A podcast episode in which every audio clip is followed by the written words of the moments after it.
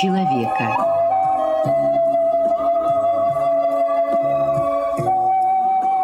У микрофона автор и ведущий радиопрограммы писатель Константин Антишин.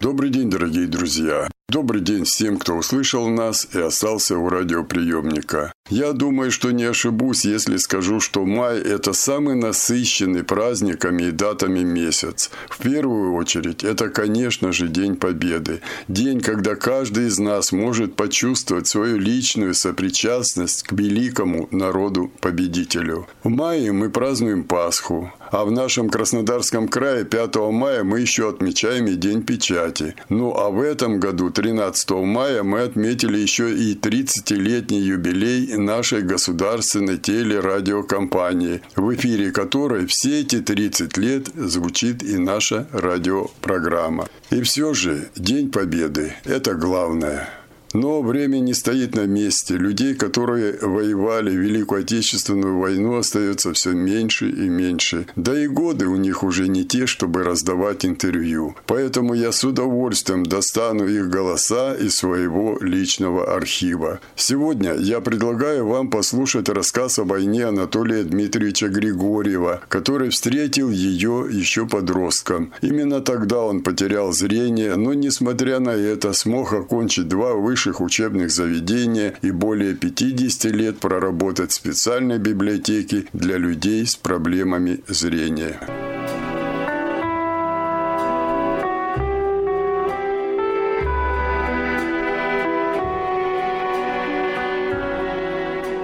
Ну что, войну? Войну я все видел. И воздушные бои видел. И пленных, когда под Вязьмой наших окружили там вели через Смоленск несколько тысяч пленных. Обессилел, только присел на землю, подходит конвоир этот и пристреливает его тут же. А когда немцы заняли Смоленск, то, как сейчас помню, Гитлера портреты висели, белая полоса под портретом и написано «Гитлер освободитель». Два с половиной года в оккупации были с матерью в связи с трудностью продовольствия. Мы переехали со Смоленска, с города, в деревню, там в районе партизан. Ну, в общем, партизанский район, как бы так можно назвать. Мы туда переехали жить с матерью. Первая встреча с немцем, это мы жили на улице с таким поэтическим названием «Зеленый ручей». С двух сторон возвышенности – а он внизу была улица эта. И вот это, когда немцы заняли, первого немца мы увидели. С горки спускается с бетоном молочным. Ну и к нам во двор зашел, все эти ж боялись, все ж нас перед этим, перед войной говорили, чтоб там не показывали водопроводы, где что могут отравить и там прочее. И он, Вассер, Вассер, матка Вассер – Зашел к нам, все в подвале сидели, в полуподвальном помещении. Ну, потом бабушка говорит, не говорите, где кран водопроводный там около был. Ну, а потом он э, что-то разговорился, стал фотографии показывать свои. А он и шел в одной руке наган держал, другой бетон этот. Потом наган этот за, засунул за голенищу сапога бетон поставил, стал что-то разговаривать по-своему, ну, жестами там показывать, потом фотографии принес, это стал показывать свои. Ну и ушел, ушел. Ничего. И потом уже полностью оккупировали Смоленск.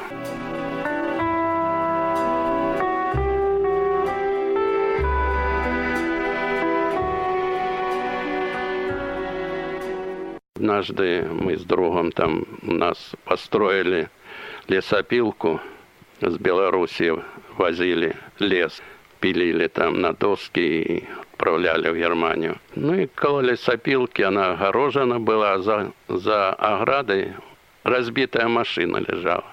И мы с другом шли туда мимо, зашли, к этой машине подошли. И вдруг раздается выстрел. Я оглянулся, а он стоит, это, и опять целится с винтовки. немец. Меня не попал прямо, а он попала пуля в машину, и меня осколки три вот сюда вот и сюда три осколка. Это в руку, да? Да, ранило. Ну, я посмотрел кровь бежать назад. Он еще раз выстрелил, но ничего не попало.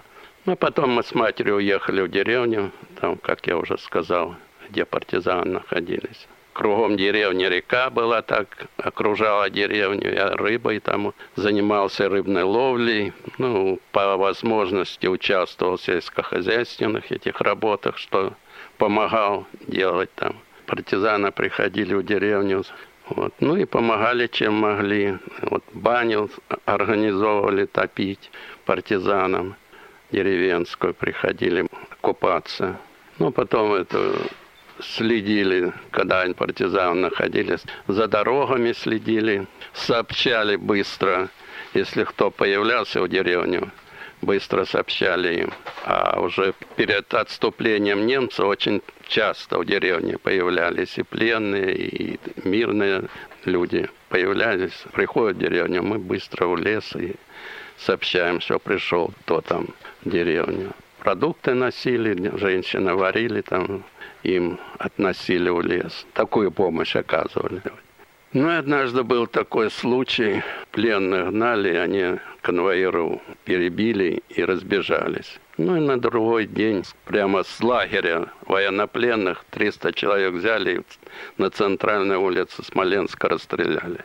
Это на Соловьевой переправе, там, когда бои были, по Днепру плыли трупы. Ну и второй такой случай был однажды каратели приехали, полицаи. Человек так 25-30. Все русские из русских полицаи, только два немца. Один офицер и второй переводчик немцы были. Становились посреди деревни, стали рыскать эти наши полицаи по квартирам, где что захватят. Слышим, крики раздались. И потом, от, от, где баня у нас находилась на берегу реки, там человек пять этих полицаев с винтовками, направленными в спину, вели четверых наших, видно, пленные. Потому что в старой солдатской форме были, но такие истощенные, еле на ногах стояли.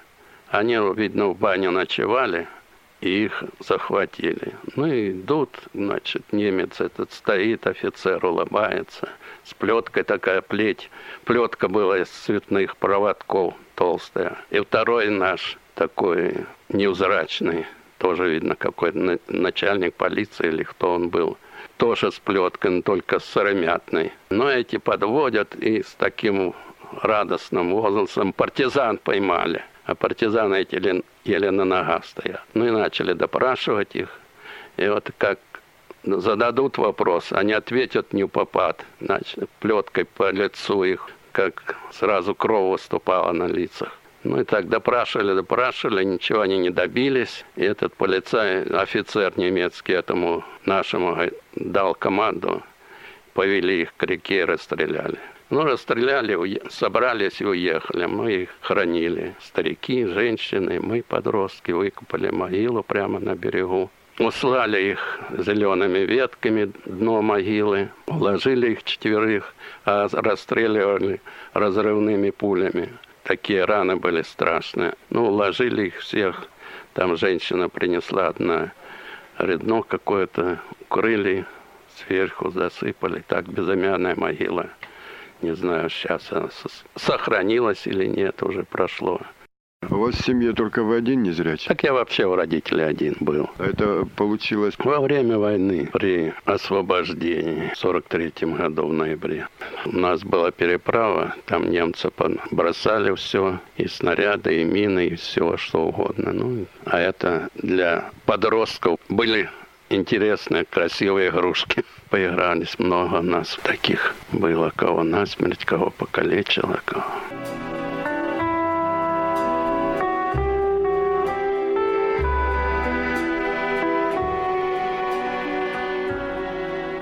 Анатолий Дмитриевич, вы видели войну ребенком, но это уже серьезный возраст, чтобы заметить что-то. После войны эта разруха была, восстанавливали. Люди ходили в фуфайках, голодали. А, вот ну, несмотря на это, я сейчас иной раз вот с людьми вашего возраста постарше говорю, э, и они мне говорят, что сейчас им хуже. Вот почему? Тогда и голод был, и фуфайки были, и недоедание, и холод. Почему сейчас ну, хуже? У людей какое-то настроение другое было, чем сейчас. Патриотизма больше было, чем сейчас. Все-таки и Целино осваивали, и БАМ строили, ехали комсомольским путевком. А сейчас же никого не пошлет добровольно. И каждому празднику понижали цены на, и на продукты, и на дома, промтов, и дома строили, все. Все-таки это после разрухи в течение, можно сказать, 5-7 лет восстановить страну, это что-то значило. То есть вот люди работали, голодали, холодно было, но они видели, что вот их работа приносит какой-то результат, что-то появляется, что-то улучшается, да? Да, конечно. То есть можно сказать, что сейчас вот трудно не от того, что кушать нечего, а от того, что безысходность. Безысходность.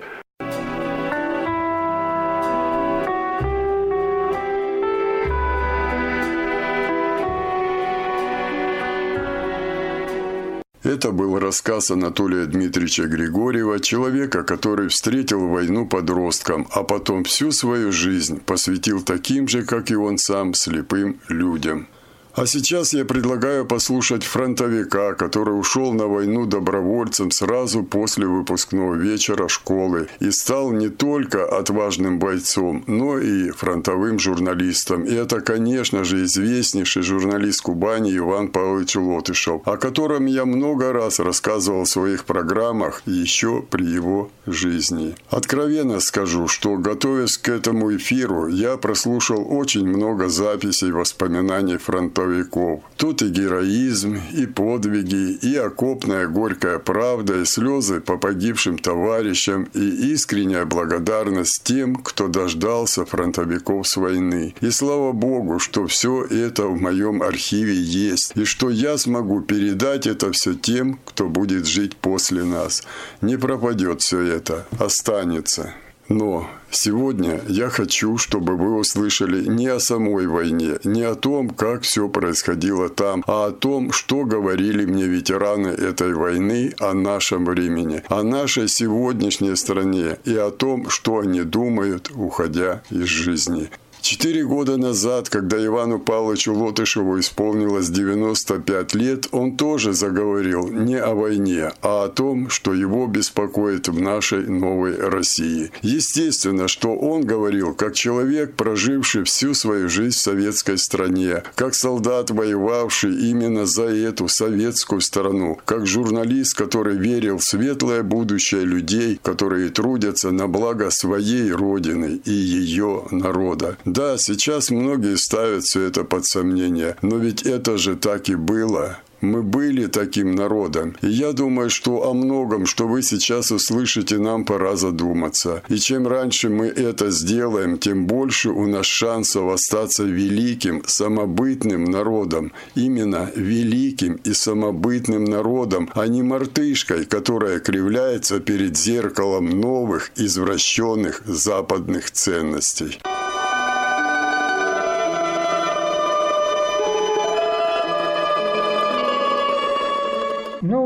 Жизнь наступила после этих необдуманных, разорительных реформ. Разорить Советский Союз, разграбить.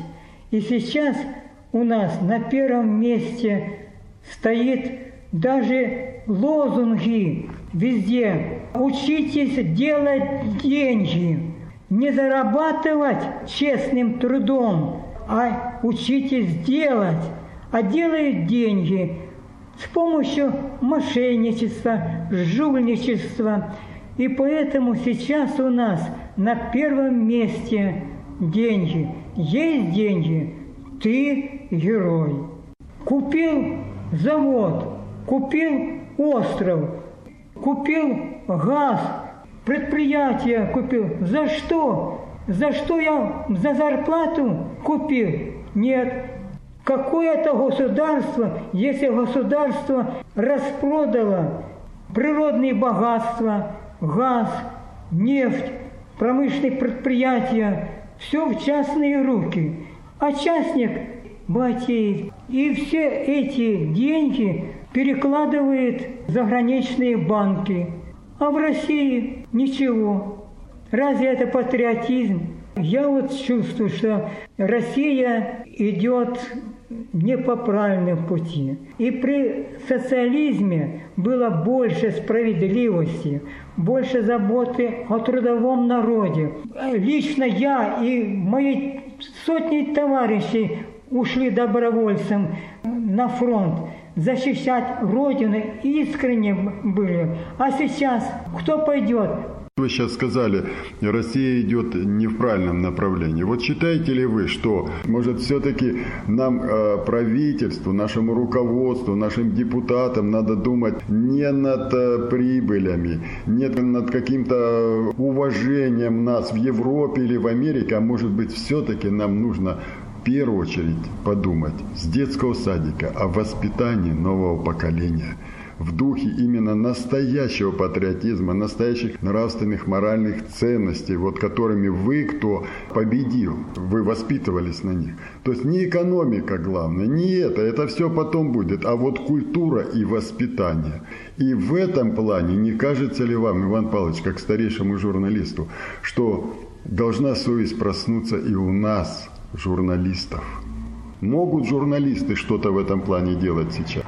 Ну, журналисты обязаны это сделать.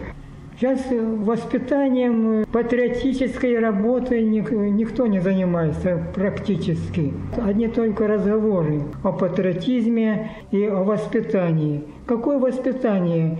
Воспитание сейчас передано церкви. Ну, тут мы не будем трогать, как говорится, не хочешь, не ходи.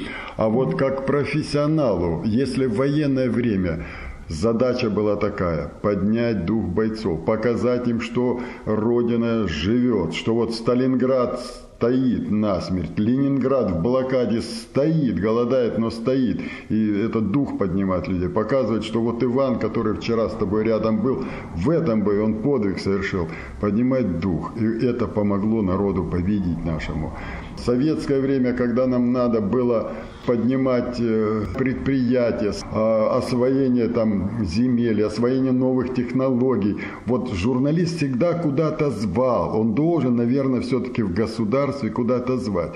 Вот мне кажется, что сейчас время наступило такое, что должны и, и, может быть, я, например, думаю, что просто обязаны появиться журналисты, которые начнут создавать мнение людей которые потом это мнение все-таки предъявят власти, и власть вынуждена будет прислушаться к народу. Ведь мы народа не слышим, что все-таки мы не туда идем, надо как-то по-другому. Вот где, где здесь журналисты? И как его воспитать? В ВУЗе воспитать или, или где ему? Ну, сейчас смелых журналистов которые бы высказали на своих страницах газет искренне то, что они думают – их не напечатают. Какие сейчас у нас газетные жанры? Проблемной статьи нет, очерка, литературного очерка о человеке нет, филитона нет, проблемной статьи нет. Сейчас у нас что? Интервью, и информашки, и реклама. В данное время у нас есть и хорошие моменты, и есть очень много недостатков. Мы сейчас о недостатках почти не критикуем руководителей. Ведь раньше, в советское время, мы критиковали секретарей, райкомов, партийных работников. После нашей критической заметки или филитона райком собирал бюро и рассматривал этот материал и наказывал. Материал был действенный. Сейчас, если ты какого-нибудь так называемого бизнесмена раскритикуешь, он тебя в суд подаст. И суд иногда бывает нечестным и осудят журналиста за моральный ущерб, нанесенный тому же бизнесмену. И поэтому на страницах сейчас наших газет филитона нет. Объективной критической статьи нет. А ведь критика, она помогает исправлять все негативное в нашей стране. Критика должна быть в печати. А наше руководство недооценивает критику. Газета сейчас становится частной. Журналист зависим от редактора, от э, частного издателя. Я обратился в одну газету, я хочу раскритиковать, товарищ. Да, говорит, неудобно нам печатать. Он все-таки наш коллега. Вот вам объективность. А при необъективности мы никогда не добьемся справедливого и хороших результатов.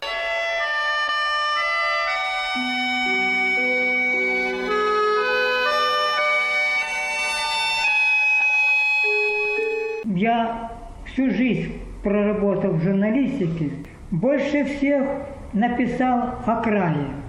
Вот о крае, география Краснодарского края, вышла в 1965 году. Это учебное тогда выпускали 50 тысяч, 70, 100 тысяч выпускали. Сейчас же выпускают 3 тысячи, 2 тысячи. Теперь я автор, какой-то никакой, но все-таки единственный, который больше всех написал учебных пособий для школ. По моим учебным пособиям занимается 65 -го года, изучают по моим книгам. Я автор, я написал книгу. Я география Кубань. Это уникальная, как я, не как автор, не как социалист, а как краевед, говорю, оцениваю, что это уникальная книга. Нет такой вот на Кубани ни до войны, ни после войны. Там собрано все о Кубани, о всех районах, районных городах, о всех реках, о всех морях, о климате. Ну, все, все, все относится к Кубани. Вот. Кубань – это прекрасный уголок в нашей стране, богатейший. И в этом словаре отражено и там и здравоохранение, и курорт, и промышленность, и культура, и история. Все там отражено. Выпустил я два тиража. Две тысячи и три тысячи. Я, как автор, я написал книгу нужную для школьников. Я теперь ищу издателя, чтоб ее издал за свои деньги. Я издаю книги, где было при советской власти, чтобы журналист, учитель, географ свой полезный труд, по которому изучаются в школах, должен искать издательство, типографию, чтобы оно издало за авторские деньги. Это позор, я считаю, что автор, который болеет за Россию и болеет за воспитание, ищет издателя, чтобы его мысли, его знания дошли до читателя. Вот. И вынужден издавать за свои деньги небольшим тиражом. Это позор, я считаю, нашему правительству, что заслуженный журналист Кубани, заслуженный работник культура России развозит свои книги по Кубани и продает, продает книжным магазинам. Возьмите, пожалуйста, продайте мои книги. Разве это при советской власти было? Не было. И никогда не будет патриотизма, если вот такую линию.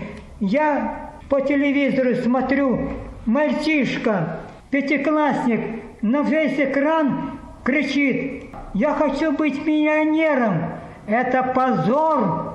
Он не кричит, я хочу быть хорошим учителем, хорошим инженером, хорошим нефтяником, а он хочет быть спекулянтом. Вот к чему идет наше правительство. Это не путь России, А Россия должна развивать сельское хозяйство, промышленность и интеллигенция. Вот три союза. Вот кто создает богатство, но не торгаши, спекулянты. Это не экономика, это грабеж народного богатства. Вот. А пользуются этим народным богатством только единицы. Вот жулики, это прыщи на здоровом теле. Они за счет народа богатеют. И эти самые олигархи никогда не, не были патриотами своей родины и не, не будут, и они не спасут Россию, а спасет русский народ. Ведь войну выиграли советский народ. Я сейчас, я не считаю себя что я живу в России. Я не знаю, в какой я стране живу. Это какая-то совсем другая. Надо ценить трудового человека. Трудового человека. Надо ценить не за болтовню, вот не за красивые слова, не за красивую внешность. Есть у нас, прекрасно говорят, но делают они не то, что надо. Вот, а надо ценить человека за труды. То, что он сделал. И человек уходит, но хорошее дело остается. И мы вспоминаем всегда его дела, его.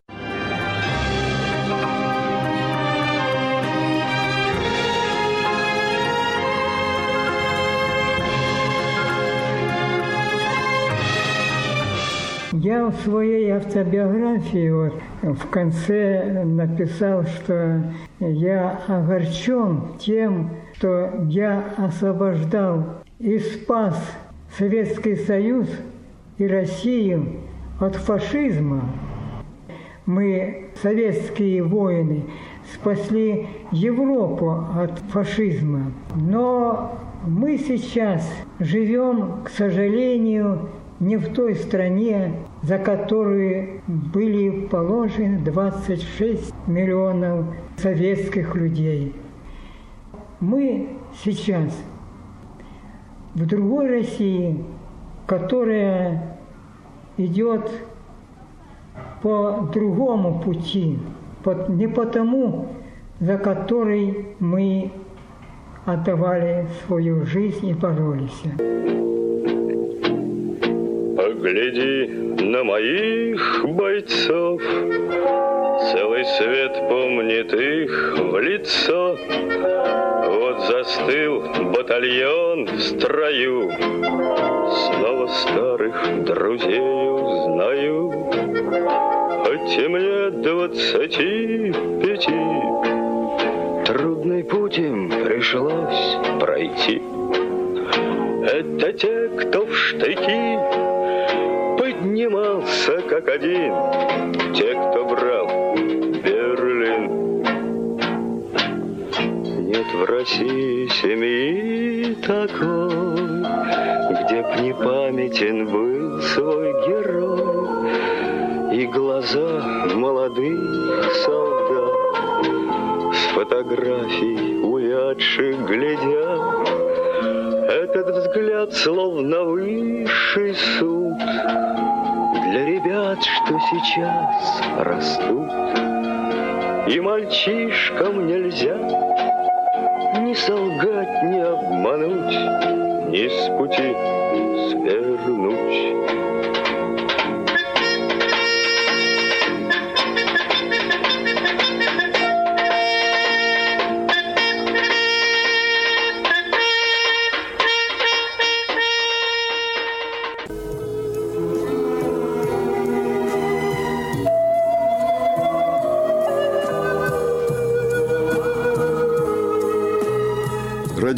Радиопрограмму «Любить человека» подготовили и провели для вас, как и всегда, звукорежиссер Лев Семенов и автор программы Константин Антишин.